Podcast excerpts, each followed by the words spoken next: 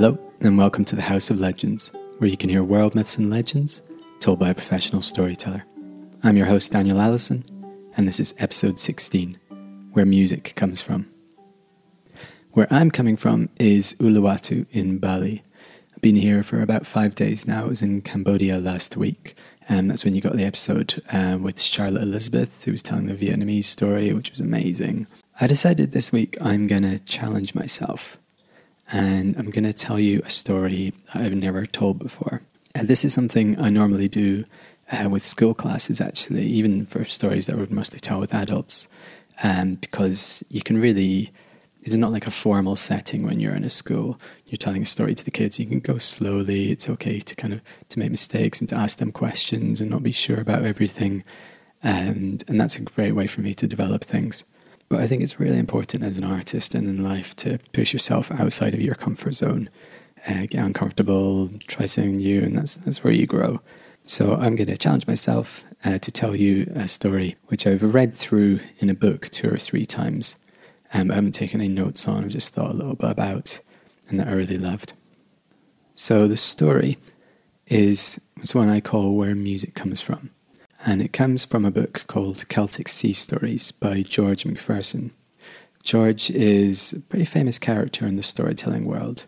He's the last uh, traditional clan seanchaidh or clan storyteller uh, in Scotland. He's from the island of Skye, and his uh, grandfather, grandfather's grandfather, and so on were seanchaidhs, were storytellers in Skye, and they kind of served the whole Skye, Ardnamurchan area. And I'm probably getting something wrong there. Sorry, George. Um, George is an incredible repository of uh, folk knowledge, of stories, knowledge about Skye and the surrounding areas, and he's put a number of books out, which I'd really recommend checking out if you're keen to go further with this stuff. And this is the the first story in his Celtic Sea Stories collection, and I just loved it and had to tell it. So, hope I'm not going to mess it up too much. Let's see how it goes. This is where music comes from.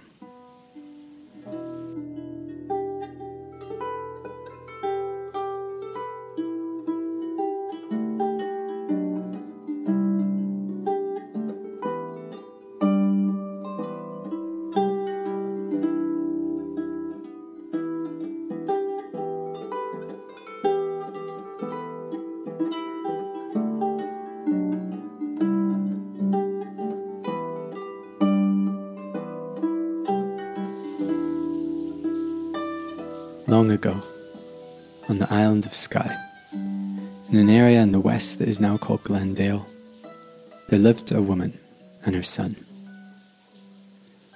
Because it was just the two of them, you're probably thinking, I hope that boy was a good hard working lad, but you'd be wrong.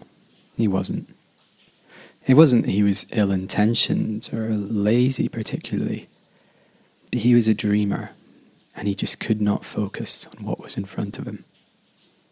He'd get sent out to look after the sheep or the goats or the crops or to go fishing, but it just wouldn't happen. He'd find himself staring out to sea, caught by the music of the waves. He'd find himself staring up at the moon, wondering what men walked upon it. And this was the way with him every day. And it frustrated his mother because it was hard living there and not enough work meant not enough food, but even though they were hungry sometimes, he wouldn't change his ways. Now, it happened once that he was down walking along the beach when he saw something coming, getting washed in by the tide. And this certainly wasn't unusual in Skye, because Skye lies off the west coast of Scotland, there, of course, you've got the whole of the Atlantic moving things in up towards the coast. So you get a lot of driftwood and other things sometimes. And what was this? Was it wood? It was, oh, it was there was wood in it, but it was something else. He waded into the water and he fished this thing out. And it was an object he'd never seen before. It was a kind of triangle made of wood, polished, carved wood. And there were strings, tight strings, leading from one side of the triangle to the opposite side. And he plucked at these strings and they made a sound. Each of them, each of them made a different sound. And they're in a kind of order from low to high, from high to low, ding dong dong dong dong. And oh, he was he was entranced by this thing. And he, he waded out and he stood there on the beach, ting and ting and pinging away on this thing, and then he just had to go and show his mother. So running to the house and in he went, and there was his mother sat there by the fire amongst the thick smoke of the peat. And he said, Mother, look at this, look at this. And he knelt down beside her and he plucked at it. And he plucked at it again and again, and his, his mother watched him. And she, she really didn't know what to make of this. You see, there was no music in the world at this time. None at all. So, she didn't know that this was some instrument of some kind, but she knew her son. And she could see how fascinated he was by this thing, but also how frustrated. Because he was making sounds from it and he was he was happy about that, he was excited by it. But he was trying to do something else she could see that he was trying to put these sounds in a kind of order and trying to get just the right sounds, but he couldn't manage it. Well, she went away to cook the tea and she came back when it was ready and he was still sat there with it. And he, he wouldn't eat, he just still sat there playing with it. And all that evening, as she got on with her work, she'd watch him and he was still sat there, playing away more and more enraptured yet more and more frustrated all the time. And this went on and on and on, and he, he worked even less than before. Yet she, she wasn't angry with him over this thing. She knew there was something to this. So she went. She went to ask a local wise woman what could be done. So through the glen and over the hill she went until she came to this woman's house. And she told her the whole story. And the wise woman said, I think you need to get rid of that thing. I don't know what it is, but I know if I know anything, that that came from the fairies, the sea fairies. And gifts from them, they often, often often turn out ill. And it sounds like that's, what, that's what's going to happen here. So get rid of it, take it from him, burn it if you have to. And the mother, she, she thanked the woman for her advice, and she knew the woman knew what she was talking about, so she gave her something, and away she went. But she couldn't do that. She couldn't do that. She couldn't take this thing away from her son. She felt like he was going to die if she did that. So she went to see another wise woman, one that lived a bit further away. And she said the same thing, really. And she went to see another, and she said the same thing, and she went to see another, and she said the same thing. And meanwhile, her son, he was eating even less than ever before, working even less than ever before. And she thought, well, maybe, maybe if we can fix things here, then he'll it'll be like he's he's you know he's solved the solved the riddle and he can just play with this thing a while this this music thing and get back to work so eventually she went to see a wise man but this was a man that not many folk went to see he didn't have a good reputation but she was desperate so over the hills she went, and dark looks she was given when she asked directions to his door. But eventually, she made it to his wee stone cottage. As the rain poured down, she knocked on his door. He opened it and told her to come in. She told her story. And he said, Well, I can fix this for you. I can fix this for you.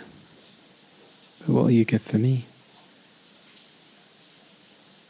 And she said, Well, I can I can bring you food, I can work harder and bring you food. And he said, No, not good enough. And she said, Well, I can, I can come and work for you. And he said, No, not nearly good enough. Well, what about me then? She said. I'll give you me. Tempting, he said, looking at the old woman. But no. And she said, Well then, what do you want? I want your soul, said the man. Give me your soul, and your son will be able to play that thing, which is the clarsach, the music, the instrument of the fairies. Your son will be able to play that as well as his heart could ever desire. And the mother because she was so desperate or because she loved her son so much, she agreed.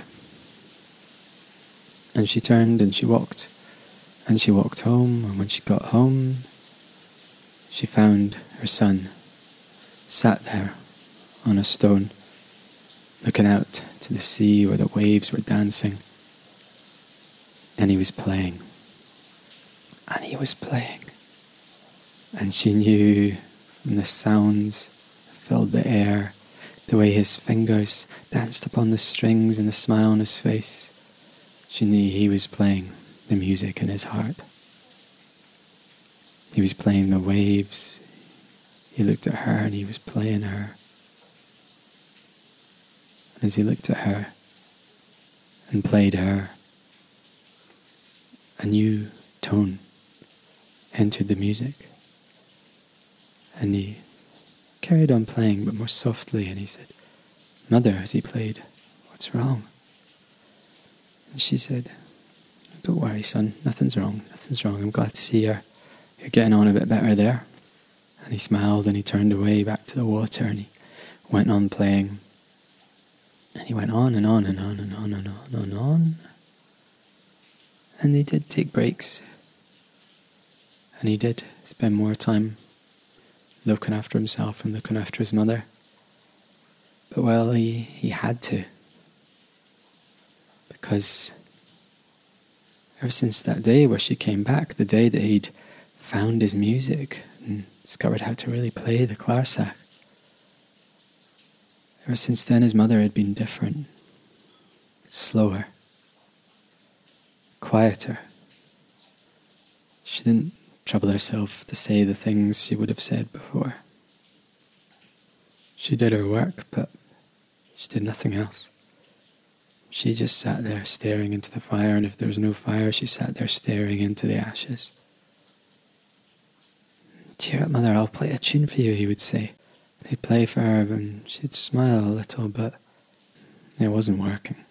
And eventually, he managed to get the truth out of her. She told him what she'd done, what she'd given for him. And the only thing he could do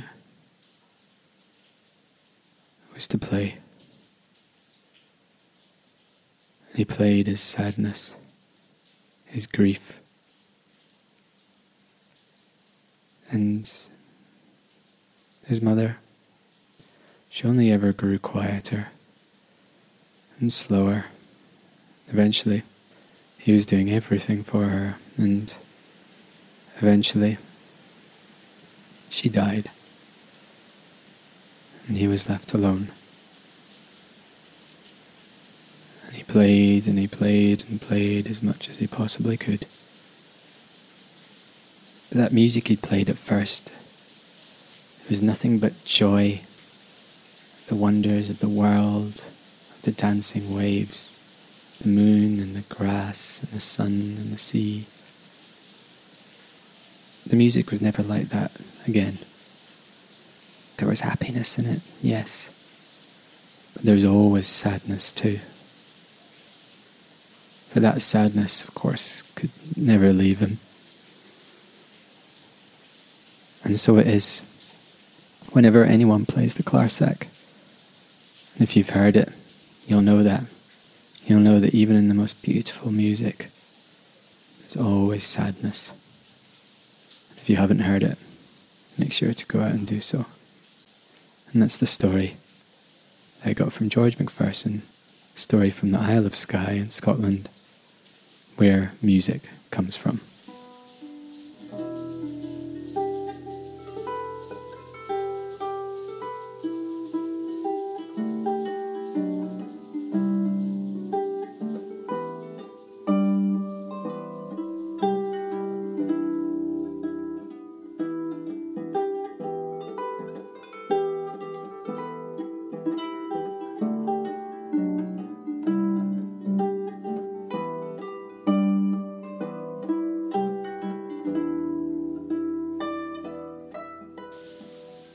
So that's our story from this week. Hope you enjoyed it. It was really good for me to just uh, challenge myself there and tell that story without having taken any notes or practiced it or anything. Um, I really enjoy doing that because it's the best way to explore a story, I think, is actually just to tell it rather to to do any kind of preparatory work. And it is such a good thing always to step outside your comfort zone in that way. So I hope that provides you with a little inspiration to step outside your comfort zone in some way this week.